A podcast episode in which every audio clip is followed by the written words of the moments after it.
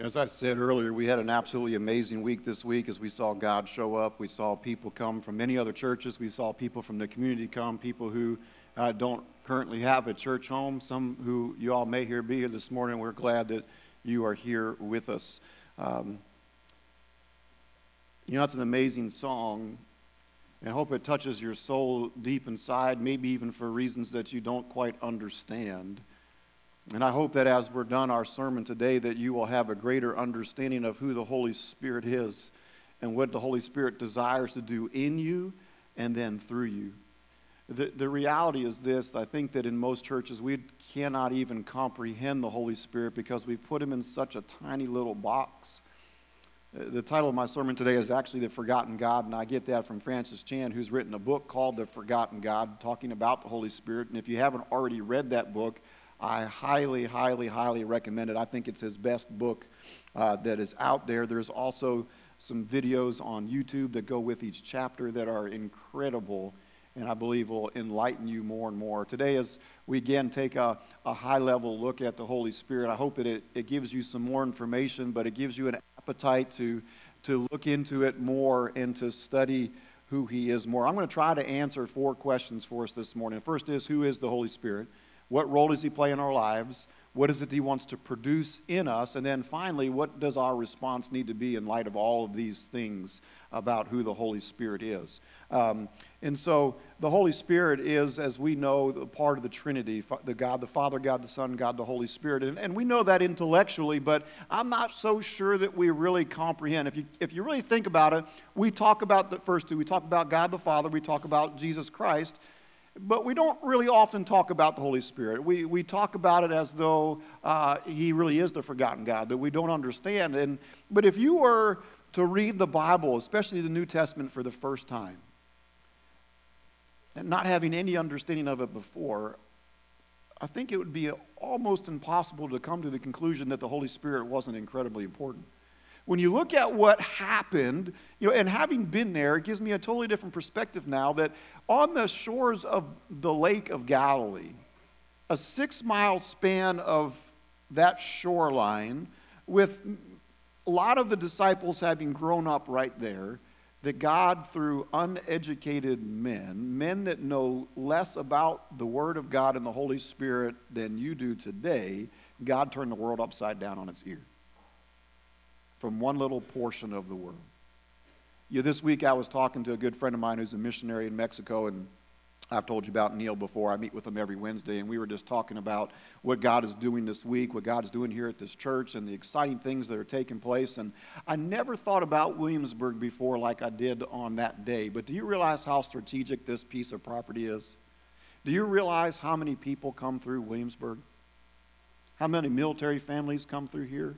That we as a local body of believers have the opportunity to touch. And when you look at these military families that are coming through, usually the ones that are living in Williamsburg have are career military. They, they've been there for a while, and, and, and because of that, they have the opportunity to influence people. We get them for two years, three years, maybe four years, and then they're gone. And you know, we often look at that like, well, that's not a good thing because we have this great turnover. Let me tell you, that's a great thing you know, it's, I, it's, it's sad to see some of them go because they're so well equipped, but when you look at the opportunity that we have to pour into them with the love of Jesus and see their spiritual growth develop, and then the influence that they get to have on this nation from Williamsburg, Virginia, this is a phenomenal place.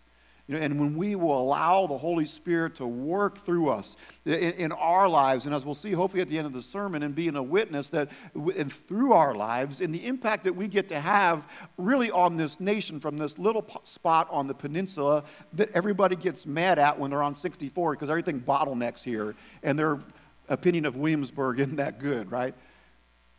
But let me tell you something. God has given us the strategic piece of property to influence his kingdom for Jesus Christ. And it's going to happen if we will allow ourselves to be empowered by the Holy Spirit. So, who is the Holy Spirit? He's part of the Trinity. We see this in the New Testament. We even see it in the Old Testament. In the, in the Great Commission, Matthew 28, you know, what does Jesus say? Go therefore and make disciples of all nations, baptizing them in the name of what? The Father, the Son, and the Holy Spirit. Holy Spirit hadn't come yet, right? Not at this time.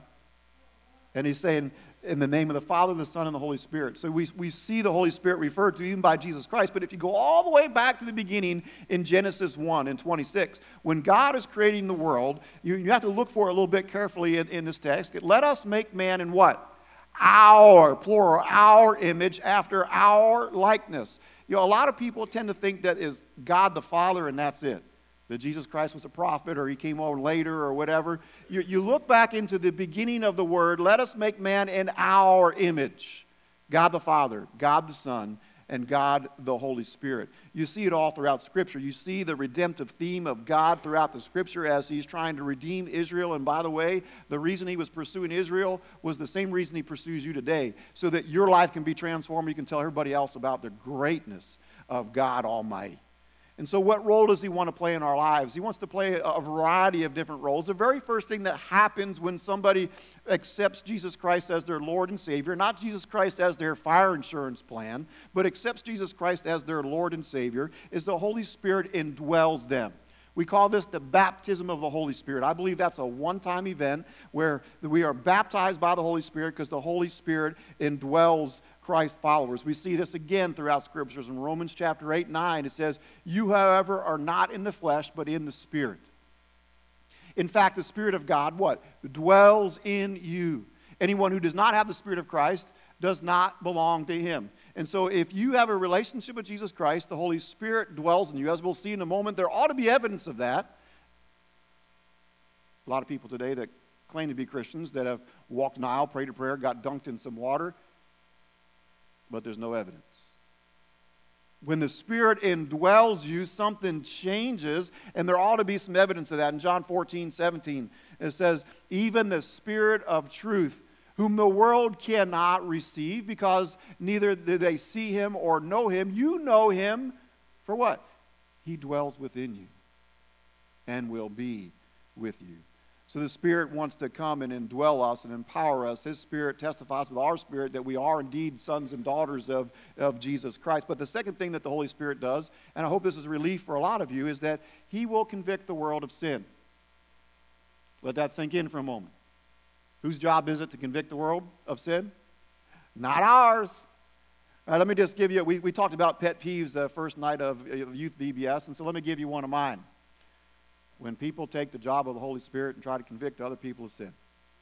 You ever, you ever seen that happen in church? Somebody comes dressed a certain way or you know, smelling a certain way, and we feel compelled that we got to tell them. Not our job. That ought to be a relief, right? Eh, we don't have to go around telling everybody they're sinners, right? Because that's what the pot calling the kettle black. We're all we are is a bunch of sinners. I'd rather have them in church where they can hear the gospel of Jesus Christ preached than out there living like hell, right? Amen. We, we got to lighten up a little bit because where would Jesus be? He'd probably be right in the bars, living life with people and sharing the good news about who he was so that their lives could be transformed. And we go, oh, let's lighten up and be the church and let the Holy Spirit guide us into all truth. Let the Holy Spirit do stuff in us. I used this illustration once before, and you know, imagine that I had this great big sponge up here on a rainy day like today, and that I um, I, I don't have these tendencies necessarily, but let's say that I was so concerned that we had puddles in the parking lot that I wanted to take the sponge and clean them up. So we had a clean parking lot. What would happen to the sponge? What would I soak up? All the nasty, dirty water, and that nice, clean sponge that I might use to wash my car with would now be filthy and full of stones and pebbles and grime and stuff. That's us. Full of sin, filthy, dirty, before Christ. We look at people in the community who are sinners, and, and, and, if we're really honest, we become so judgmental of who they are, they don't even realize that they're full of sin. They don't even realize that that sponge of their life has soaked up the world in sin and is so dirty because that's the world that they know. They don't know anything else. Not only does the Holy Spirit convict the world of sin, the Holy Spirit's job is to lead people into all truth. There's not one person here today that has a relationship with Christ that didn't get there by the leading of the Holy Spirit. Once you were that dirty, nasty, stinky sponge. And the Holy Spirit's the one that allowed you to realize your condition, allowed you to realize what was going to happen if you stayed in that condition, and began to draw you into truth. And if you have a relationship with Jesus Christ today, you've recognized that, you've confessed your sin. And guess what God says? He is faithful and just to forgive that sin and then do something on top of that to cleanse it, to wring it out, replace it with the living water of Jesus Christ and to uh, cleanse it and, and perf- make it something that can actually do acts of righteousness. You can't do that on your own. Apart from the Holy Spirit leading you into all truth, helping you understand your condition, cleaning you and cleansing you so that you can do spiritual things. It's the Holy Spirit's job to convict people of all truth or to, of, of their sin, to lead people in all truth. Again, in John 16, verse 13 says, when the, when the Spirit comes, the Spirit of truth comes. He will guide you into all truth, for he will not speak on his own authority, but whatever he hears, he will speak, and he will declare to you the things that are to come. He's speaking on the authority of Jesus Christ. He's illuminating God's word. When you look at the Holy Spirit, he always glorifies Christ and illuminates the words of God. It's amazing every single time. He uses the word of God, he, he, he exalts Jesus Christ, what Jesus did, and he speaks the words of Jesus into our heart, and he leads both those who are lost and sinful and those of us who have a relationship with God into all truth. It is the Holy Spirit who does that. You and I can't get enough knowledge of the Word of God to convince somebody of their condition. And if we would just begin to realize that it's not our job in the first place to do that, maybe we'd lighten up a little bit on our evangelistic strategies and we'd just say, All right, Holy Spirit, do what you do best.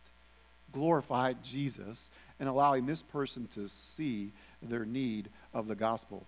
And so the other thing he does, and I've already kind of jumped into this, he, the Holy Spirit exalts Jesus Christ. In John 16 again, verse 14, he will glorify me. This is Jesus' words. He will glorify me, and he will take what is mine and declare it to you. He takes the, the work of Jesus Christ, he declares it to you through the Holy Spirit, allows you to understand it as truth, allows you to communicate it in ways that you couldn't communicate it.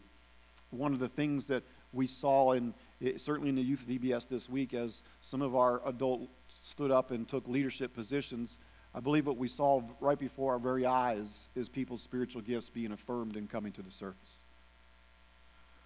Both for those that were watching and, and those who were serving, that those spiritual gifts came to the surface. It was, it's, it was a blast for me to sit back and watch.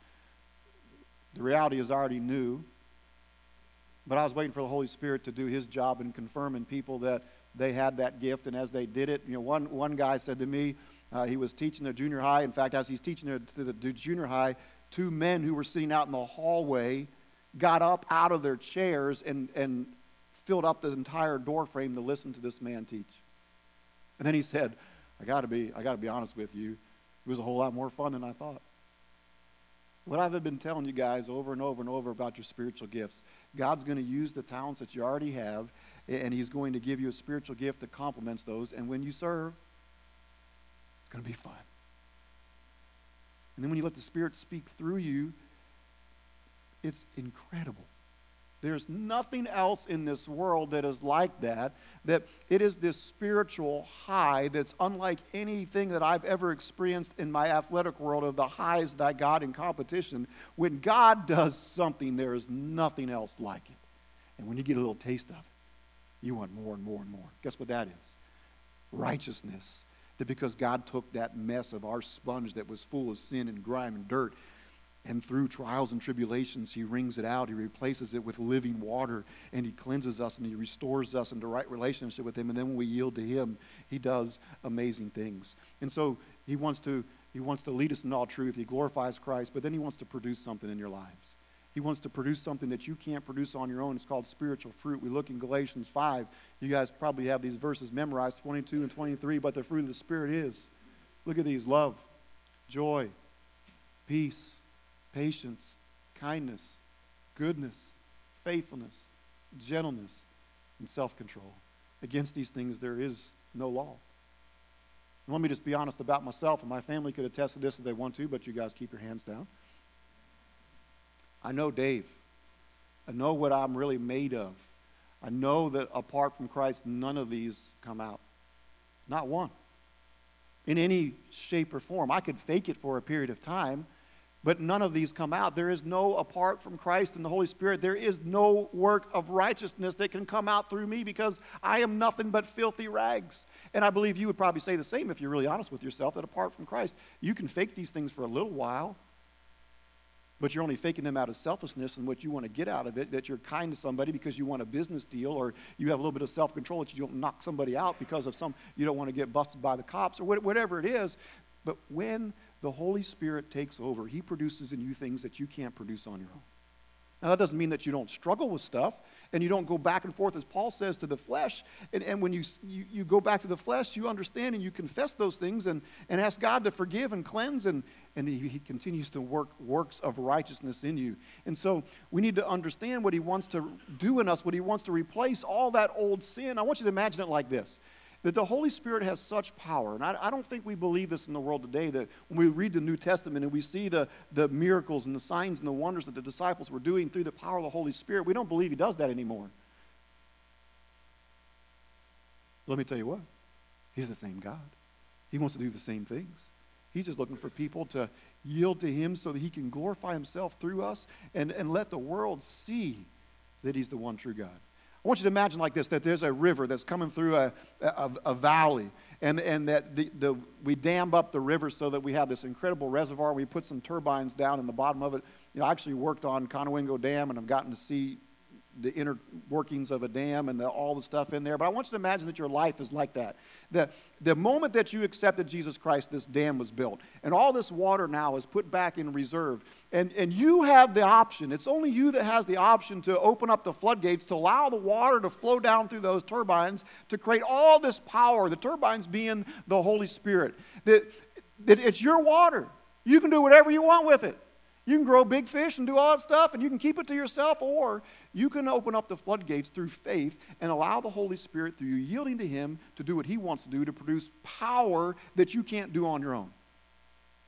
The moment that you receive Christ, that was done, and you have this power available, but if you don't open up the floodgates and yield to what the Holy Spirit wants to do, you don't get to experience that power. You see, there's many, many Christians today that don't understand the Holy Spirit, that maybe are afraid of the Holy Spirit. You know, I don't I want to get too wild and crazy. You know what? I do. And I'm as reserved as they come. You know, dancing up here, the kids, uh uh-uh, uh it ain't going to happen. You know, we saw some of our youth workers that were, well, let's just say that their chainsaws don't start well, and so they got to keep cranking. So all you youth know what I'm talking about. They were dancing, cranking like a chainsaw, and all I got to say, I've got a Stihl and it cranks on the second pull, so I'm good. That's not me. But I know enough about the Holy Spirit that when He shows up, changes everything. And He so desires for us to understand who He is and to finally let go and experience the power of the Holy Spirit in such a mighty way that not only will we never be the same, but as we'll see in a moment, that those around us are transformed forever. It comes from a yielding, an understanding of who the Holy Spirit is, and a yielding to who He is. And here's the joy of Windows products. So you're going to have to give me my notes on the screen. Not only does the Spirit want to exalt Christ and lead us, but He wants us to be witnesses for Him. The response that we ought to have according to this is that we need to be his witness. We need to allow him to do what only he can do in our lives and to, to cleanse us and to lead us into doing things. We need to try to uh, allow him to speak in us and through us so that we can do what only he can do and, and win others to Jesus Christ. Just keep putting the slides together because I have no idea what's on my notes now. Um, we're going to see if the Holy Spirit shows up. How about that? So in Acts 1 8, here's what Jesus said. He says, You need to be, you, you are my witnesses. Why? Because you're going to receive power when the Holy Spirit comes upon you to be my witnesses in Jerusalem and Judea and Samaria and everywhere around the world. That He is going to empower us to be His witnesses. Now, you can be a good witness or a not so good witness. But he so desires to empower you in such a way that all will know that he is King of Kings and Lord of Lords. I, I read this story of a, a, missionary that was going and he was replacing a, an older missionary that had been there and his health had gotten poor and he had to come home. So here's this new guy coming and, and the old missionary had a car that he'd been using for the last two years and uh, unfortunately the car wouldn't start. And so it was a manual gear shift. And so, you know, he had devised this plan. There was a, there was a school that was close to where the car was, and he had talked to the teacher that at a certain time every morning he would leave to do his rounds, and he, he'd get the school kids to push the car, and they'd jump the car, and he'd, he'd go off. Fortunately, where he was going was somewhat hilly, and so he'd always park so that the car was going downhill, and if he couldn't, he'd leave the car running all the time. So he's sharing with this new um, missionary who's there. Here's this car that was given to us, but it doesn't run. Here's the, the scheme I've come up with to keep it running. And, and so the new guy, not wanting to be rude, is just taking all this in. And while the, the, the missionary's talking, he pops the hood. And he looks and looks around, and the wire on the starter was loose. So he actually just kind of twisted it a little bit, got in the car, and the car started right up. Here's what I wondered today. How many of us who genuinely have a relationship with Christ have never tapped into the power of the Holy Spirit. Ever. To see Him move in ways that only He can move.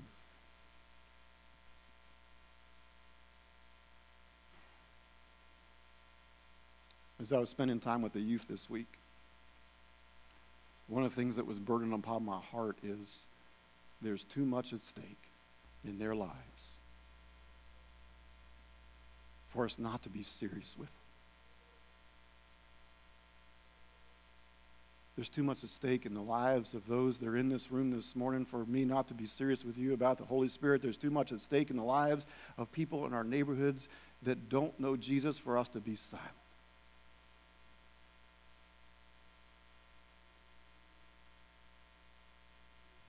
Believe God's doing a mighty, mighty thing through this body of believers, and I think He wants to do even more incredible things through this church that are going to be beyond our wildest imaginations. And if we will yield to what He wants to do, I think we're in for an incredible ride as we see people come to faith in Jesus Christ, as we yield and we see our spiritual gifts come to the surface and we serve and we pour into one another you know, a lot of times when it comes to being a witness, we have this mindset of the old strategies of uh, evangelism explosion of, of the faith method of, of going out and sharing the gospel. And let me just say, those are great. You know, they're, they're methods that, uh, you know, they work. But here's the mentality I believe that we have in the church today that I need more and more and more knowledge before I can do anything. No, you don't. You don't need any more knowledge than you already have. What you need is the Holy Spirit. What you need is to yield to the Holy Spirit and give up and allow Him, as I saw some of our, our leaders do in youth this week. They, they jumped in and served for the first time, and God did something special. Not only in them, but touched those youth's lives in an amazing way. As we come to our song of invitation. There's two things I want you to consider this morning, maybe three. Gotta, if, if you're going to be a real Baptist, you got to have three things, right? The first is this Do you really, beyond any shadow of a doubt, have a relationship with Jesus Christ? And the reason I'm asking that is because if you look at when the Spirit indwells you, there is evidence of that. There is evidence of the fruit that He produces in our lives. Now, I'm not saying that we don't mess up. I'm not saying that we don't go back to the flesh. I do, and then I have to confess that. But is there evidence that some of those things that we saw love, joy, peace, patience, kindness, goodness, gentleness, and self control is there any evidence of that in your life? If not, I, just encourage you just to do a heart check and ask the Holy Spirit to lead you in the truth. To, do I really have a relationship with Him or not? I'm not here to cause somebody to doubt the relationship. I'm just here so that you make sure that you know, that you know, that you know that there's no question in your mind you have a relationship with Jesus Christ. If you do, what do you need to do today to yield to the Holy Spirit so that He can do something mighty through you? The first step is really just giving up And, and let me just say this as a man, this is so foreign to me. And it's something that I'm continuing learning about yielding to the Holy Spirit. That I so try to be in control of things and control of my emotions and control, because that's how I was trained as an athlete. You know, that you know, that your mental toughness gets you where you were. And it worked great in athletics, but let me tell you, it doesn't work great in my relationship with Christ. Some of you are military guys, and what you've been trained to do in protecting yourself, it doesn't work spiritually. You know, you know, some of you ladies have been so wounded that you have so guarded your heart that your relationship with Christ is stifled because your heart is so guarded that you just won't let go. And I just wonder this morning what the Holy Spirit is leading all of us to do, you know, in letting go and letting Him so empower us though, so that others will see Him through us. As we come to the song of invitation, all I ask is that you just pray to God and ask the Spirit to lead you in all truth. Pay attention to the stirring that takes place in your soul, and then you respond accordingly. If that means you come to the altar and you just confess some things and you just lay it out and say, God, I don't know what that means, but I'm willing to take that first step of faith, and I'm asking that you take the next. Maybe you need to come down and talk to some of our counselors and make sure you have a relationship with Christ. Maybe it's time for you to join this church. Maybe it's time for you to dive in and start serving so that God can do something miraculous. In a couple days, we're sending flyers out in our neighborhood, and there's two other families in church that are joining us. We're inviting the neighborhood over to our house for a barbecue.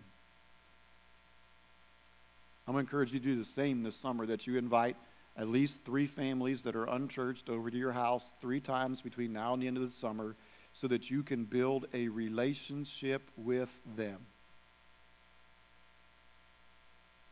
I'll close with this illustration. I was listening to a podcast on church growth, and they were talking about a church in London, England, that's growing like wildfire.